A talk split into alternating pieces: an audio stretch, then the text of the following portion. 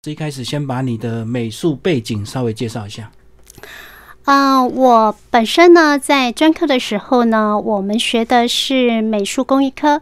那美术工艺科在这一块的部分，我们不论是在素描、在水彩或是油画，呃，甚至于雕塑、国画这个这块呢，我们都必须要非常，应该是说我们修的学分是很高的。嗯，那之后呢，在呃这个课程结束之后呢，我本身就投入儿童美术教学。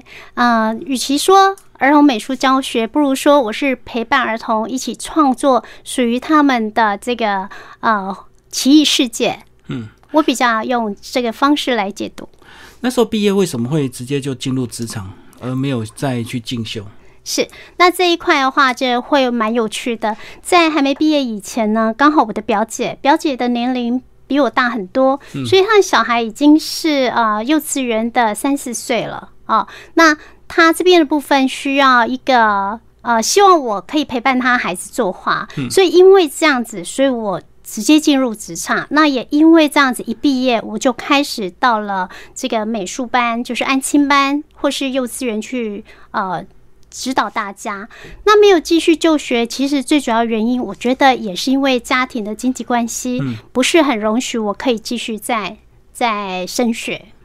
好，那开始进入儿童教育有没有哪一些落差？就是呃，你在学校所学的，跟你开始要把它转化内化之后，呃，变成来教儿童，会不会一开始遇到什么样的困难？哦，会的，因为我们在学校教的叫做技术，嗯，技术技能。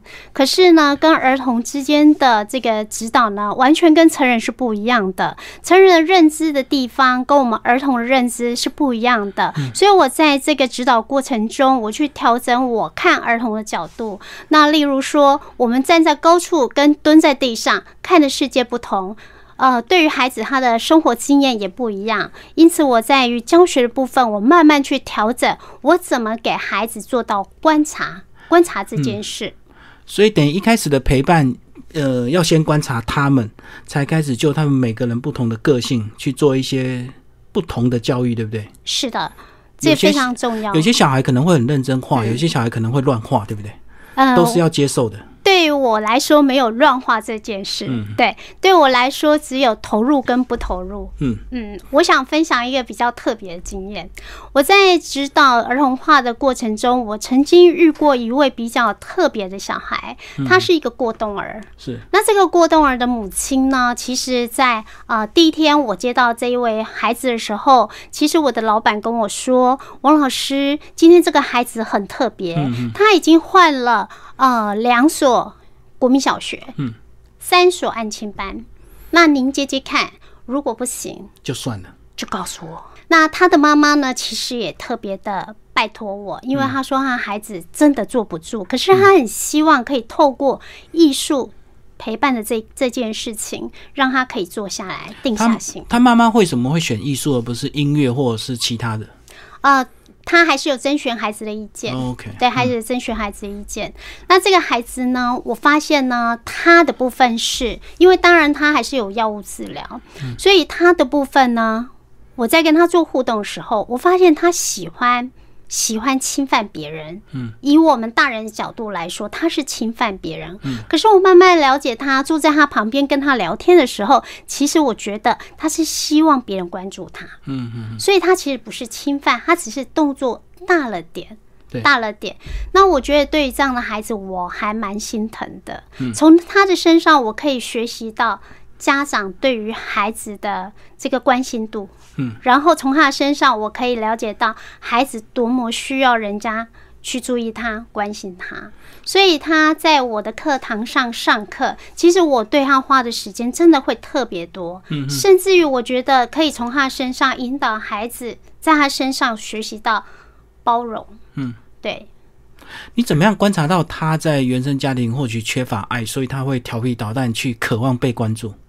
这一块的话，其实我会，我比较经常性的是，呃，嗯我们其实我们的美术班是一个月我会电访一次家长。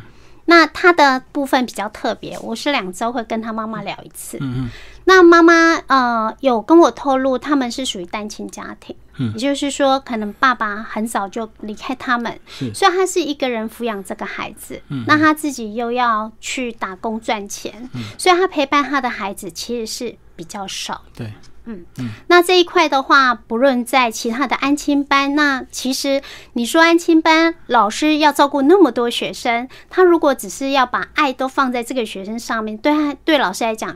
有困难，但是我们的这个美术班，其实我们一个半小时，一班里面就有十个小朋友，嗯那甚至有时候是六七个，对，那我们的时间比较多，对，我们可以对他的付出，他也很明显的改变。嗯其实，在他上我的课程，大约大约三四个月吧，因为我们一起是三个月，嗯三四个月以后，他妈妈给我回馈，他跟我讲说，他非常的感谢我，因为他从来没有在一个安亲班或是才艺班待待这么这么久久过。对，嗯，好，那你怎么样开始观察最后这个呃跟他有良好的互动？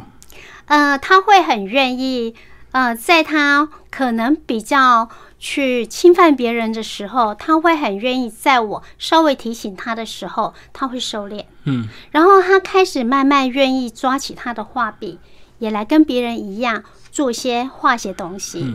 那以前他刚进来的时候，你让他画，他一直到下课他都不会画。嗯对，因为我们的沟通还没有接通。对，当我跟他沟通接通以后，他会很愿意变成你可能是他的偶像，你讲什么他很愿意，尝试去做。后来在创作里，你你有观察到他的一些什么想法吗？嗯、如果说在用色的部分呢、我觉得他刚开始的用色颜色都会比较黑暗、灰暗，哦，跟对心情有关了、跟心情有关。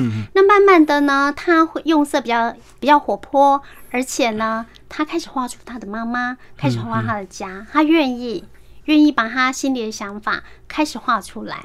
我觉得他这个是他很大的进展。所以那一次对你是一个非常成功的一个教学经验。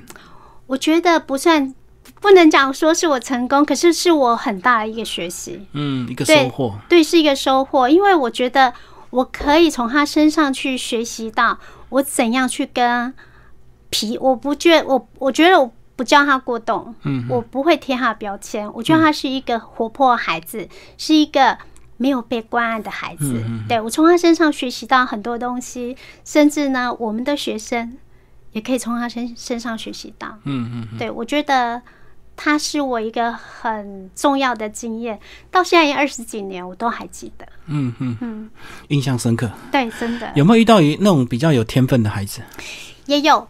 我曾经有一个呃三年级的这个学生，那他的他的那个天分，他他真的非常好。嗯，他在所有的这个我的学生里面呢，他是表现最优良的。对，那甚至他都还代表学校出去参加画画比赛，素描功力非常强。那我在他这一块的身上，我其实不用太呃指导他一些图形的的创作，嗯我其实只需要跟他互动，他色彩的调配。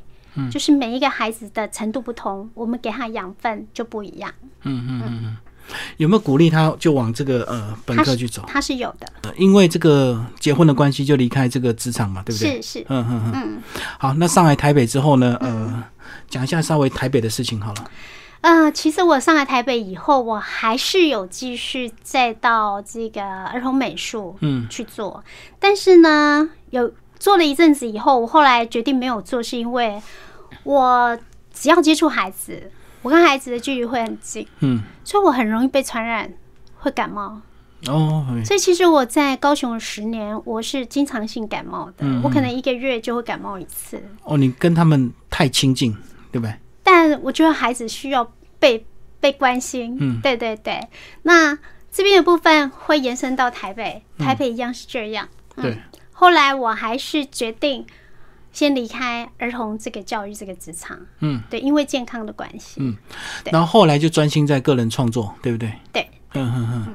然后现在从呃上台北到现在一直有持续的在画嘛，一直有，但是画的东西不太一样。有另外在找嗯那个老师吗？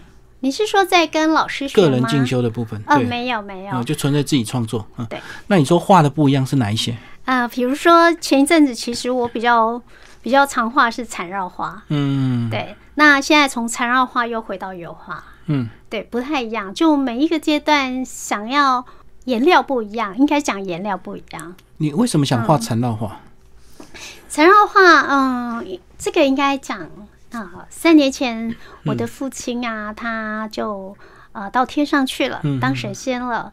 那在那一段时间呢、其实心情还是很复杂的。嗯，虽然一直安慰妈妈，可是其实没有办法安慰自己的心。嗯，所以呢，我就开始画缠绕画。对，那画缠绕画，其实你要必须要非常的专注，你可能三十分钟你不会去想任何事情，嗯你就只有沉浸在你的画笔在你的线条里面，嗯嗯那样对我的心情沉淀帮助很大。嗯，所以我那一阵子就一直都画缠绕画，就要很专心，就对了，你你会跟很着投线条入，走。嗯你会很投入，然后你会把你可能呃胡思乱想的心情啊，完全就让它完全的平嗯平稳下来。嗯嗯，对。后来是怎么样走出来？就开始画别的东西。开始画别的东西呢，我想可能是我们家的宝贝，对，因为他上了高中以后就跟我说：“哎、妈妈，我想要帮自己做一个门牌。”嗯对，那他的门牌的创作是需要用油画颜料的。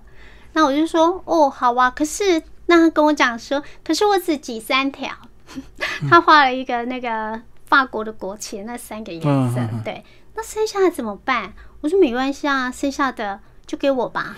哦，他所以我就开始， 意外就造成你把剩下的油画原料把它用掉，就开始画。对对，我就把颜色都凑齐，嗯我嗯，就开始画。嗯对，然后一开始画什么？风景还是啊，一什么宠开物？始对，是一开始的话，我先以大自然为主。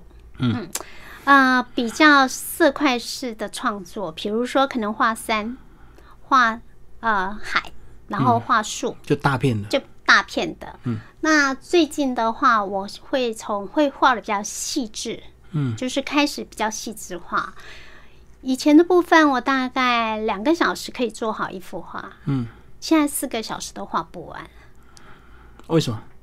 因为越来越细，哦哦，越来越讲究跟追求越来越就对精了。哦致，我懂。也就是 对对对，嗯呀，以前大片的画，现在就是自我要求了。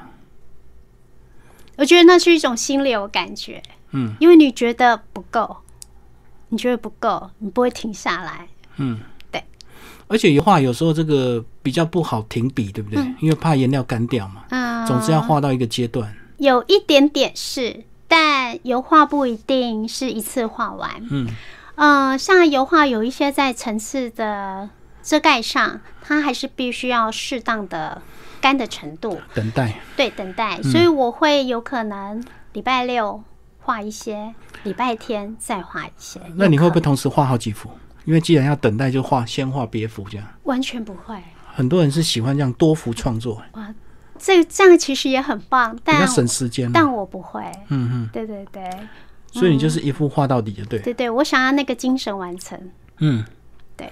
好，然后你这个多年的美术教育跟这个呃艺术涵养，你觉得你在职场上有帮助吗？你会变比较敏感，或者是比较有美学的一些概念吗？我觉得美学概念是绝对有的，嗯哼对。那在职场上的帮助，我觉得也也应该有，因为我做这是教育训练规划。嗯哼那教育训练规划之后，我们还要顺便执行。嗯那在执行的这一块，跟美学还是有关系的。嗯哼对，那比如说我带新人，那不是每个人都对于美术这么的亲近，所以对他们可能在准备一些相关的 paper 啊，或是嗯教师布置啊，他们就没有办法像我们，呃，那么那么讲究。嗯，我们在这一块就可以辅导新人比较快上线，对我觉得很大的帮助诶、甚至于你我们的生活啦，嗯或者是说对孩子的教育啊，都是有帮助的。嗯哼嗯，比较有质感嘛。对。 好，其实你个人也有整理出你这十年呃的一些儿童教育的一些心得，对不对？是你说有是这个呃三不三要，跟我们讲一下你这个新的，应该对很多人会很有帮助。 OK OK，因为我觉得一个美术美术教育工作者，嗯对他应该要有一定的态度。对那比如说我刚刚讲说要要三个要三个不嘛，对要什么？要赞美，嗯，对，我们绝对要赞美，然后再来的话要给他资源，嗯，对。那最后一个要放手，好，这个放手我解释一下。放手的意思就是说，像我们一些有一些大人，他嗯可能会觉得说，哎呀，你这个不好，这个不好，因为他一直抓住他，一直抓住他，嗯会对嗯框住孩子的手，框住孩子的脑。对，那再来的话就是不要做什么，嗯，不要批评。对，我想那个基民也有孩子，嗯，对，那你也有其他长辈，对，我不知道你们的呃长辈会不会跟孩子说，哦，你为啊，你欧北威啦，啊，这你是安内啦，其实这是他们表达关心的方式，因为他对不知道跟你聊什么，就对只好讲讲东讲西，就 对，碎碎念了。所以不要批评。嗯嗯，对，那再来的话不要代笔，后面这三步我觉得比较困难，对，就像你刚刚讲的，因也为许大人都好为人 师，很爱教小朋友。呃，应该是说他以前的父母亲就是这样教嗯他，所以他接收到的讯息也是用这个方式来关心他延续的下孩子去。嗯对，那这个的话，我觉得为什么我说是一个美术工作者？因为我知道有一些美术老师，他们呃，尤其是儿童美术老师，在安亲班，嗯，为什么他们要要代笔？绩效啊，对，哎没心急错，啊，因为家长想要赶快看到成果，所以老师想要让这个家长看到学生的进步，他才会继续缴钱下一期。是是。嗯但这个我觉得我绝对不做。嗯，对我希望是孩子真正的产发自出。内心的。对，所以其实我非常的非常的用心。对，那给孩给家长的部分是，我要让他知道你的孩子在我这边发生什么事，嗯他今天有没有心情不好，或者是怎么样。如果孩子过来上课，他今天的情绪反应特别奇怪，对，我其实是会在下课后跟家长聊的。嗯，马我上会沟告诉通。他，因为我觉得他今天可不可以做出一幅好的画，是完全取决于他的心情嗯对跟投入度。如果他今天在学校有有可能有事情，他嗯挂心了，他来这边其实他的心没有进来。你这样做的有点多了哦。对，因为一般这个比较属于这个导师或安静班老师该做的事，那你是这个美术科的老师，其实有时候只要教好他们专业上的这个东西就好了。嗯，也许也许您的看法是如此，嗯但是我们的看法不是，因为我我觉得手上的技术很好学，嗯，但如果心不在，学不来。嗯，对，应该是你个人的特质啦。我相信有些美术老师他可能也不会做到那么多啊、就是在下课之后还愿意花时间跟家长沟通小朋友的心理状态，因为他可能只是在技术上的一些教导而已。是是是，嗯但至少我接触到过的家长，他们都回馈给我，他们很喜欢这样子。嗯，对，很少这么用心的美术老师。那真你的这样子，呃，这一些有没有用在你自己的家庭教育上？你跟小孩的啊互动跟关系怎么样？我跟小孩的互动关系，我如果个人来说，我自己打分数，我觉得应该有九十五分吧。嗯嗯，对，那我给小孩子的观念就是，你自己承诺自己的话，你要做到。嗯，你做任何事情，一定做到最好。是，那只要你真正承诺自己做到最好，你就是一百分。嗯嗯，对，呃，孩子他常常跟我分享，那他是中华民国的童军嘛，嗯好，一九五团，明对湖明湖国中的。那目前来说，你们在童军的部分是有有考什么？专科章考验。对对对嗯对、o k 好，这个我真的是不太熟哈。那他目前是已经拿到国华，哇，那很厉害啊！是、那很厉害，也是孩子，真的孩子自己来。自己要努力啊，对嗯自己要因为努力。不容易。对，因为每次去一些考验营都需要缴一点点费用，对，虽然只是一点点，嗯嗯，但我告诉他，我给你的费用就是只能考一次。嗯，你如果没有过，我不会再给你费用。嗯，那你如果有一百科，你一百科都要考，我都支援你。嗯，所以他每次告诉自己就是要过。嗯，对，所以每一次初级就一定要拿到专科章，对一不对定一定。那我觉得这个对他来讲有很大的帮助，就是他在最后拿国画那三科，他那一天好像那一次好像报了五科，嗯但是事实上他在前三天他考了三科都没过，嗯嗯他跟我讲说他甚至想放弃，嗯，可是他又想一想过去他努力到底是为了什么，他怎么可以因为这样放弃？我听到这样说，我非常开心，嗯嗯因为我知道我的孩子，他可以遇到困难的时候，他自己在反有思思考对，再往前冲。嗯，那最后剩下那两科，他有考过，对，所以他就达到国画的标准。嗯嗯嗯，所以我觉得他参加童军，我非常开心，所影以就响是他很大。有点逆转就对了。本来前面没过，他已经想要放弃了。对，嗯，对，好，我们接下来讲你最后的一些规划吧。你现在呃，除了持续创作，也希望明年有一个个展，对不对？对，是，嗯哼哼，啊哈。希望有多少的一个作品，多大的场地啊？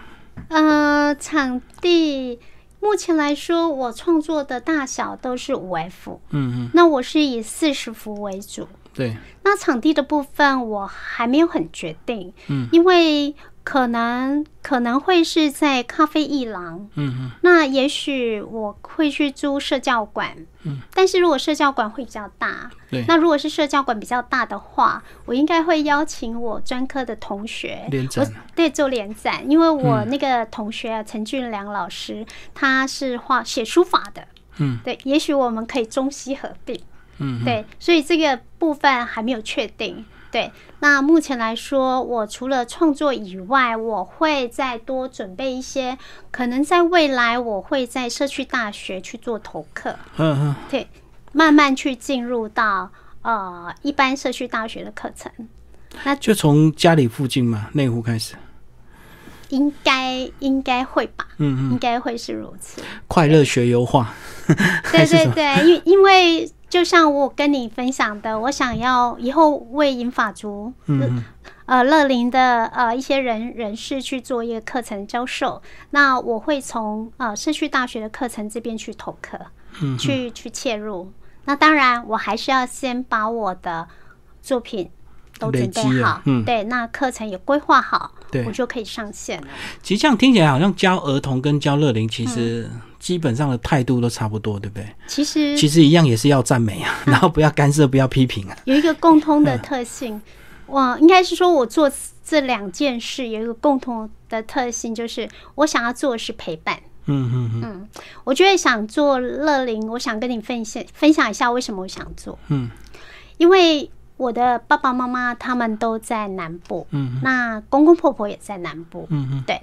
那我发现，不知道是不是南部的人特别无聊，或者是说 他们早年就是没什么兴趣，嗯，所以变成他们退休以后，似乎好像只能偶尔去户外走一走，但也不哦常到处串门子而已啊。嗯，看看电视。对，我就觉得他们生活好无聊，不要单调。对，真的很无聊。那我觉得说，如果我有机会可以帮乐龄人士啊，就安排一些有趣的油画课程。我要强调有趣，嗯，哦，不是那种很严很肃的。对，很严肃、很拘谨的那种油画班，嗯对，有趣的油画课，让他们可以打发时间也好，嗯然后呢，发展自己的第二春也好，我觉得这都是一件非常快乐的事情、哎，嗯嗯。嗯，我希望有机会我可以帮大家服务。哦，就是你看到你自己的双亲跟公婆，他们嗯，需要人家陪伴，对不对？对，真嗯的，嗯嗯嗯。这好像是这个现在的这个现象啊，很多真的嗯呃老人家都在南部，然后成年人都需要来到北部打拼嘛，是是，嗯而且台湾未来高龄化超高社龄。 没错，没错，他们是不是我们是不是有机会为大家提供更多的这些课程？所以你做这些想法并不跟职场冲突，对不对？并不是所谓的这个退休之后的转职，其实它它是可以同时并行的。没有错，嗯，是的，所以可能明年个展开完就有可能开始投课了嘛。有可能。嗯对，因为在准备个展的同时，我的课程就可以同步准备。嗯，对。好，今天非常谢谢王桂林老师为大家介绍他的这个艺术陪伴。好，谢谢。是，谢谢金明，谢谢大家。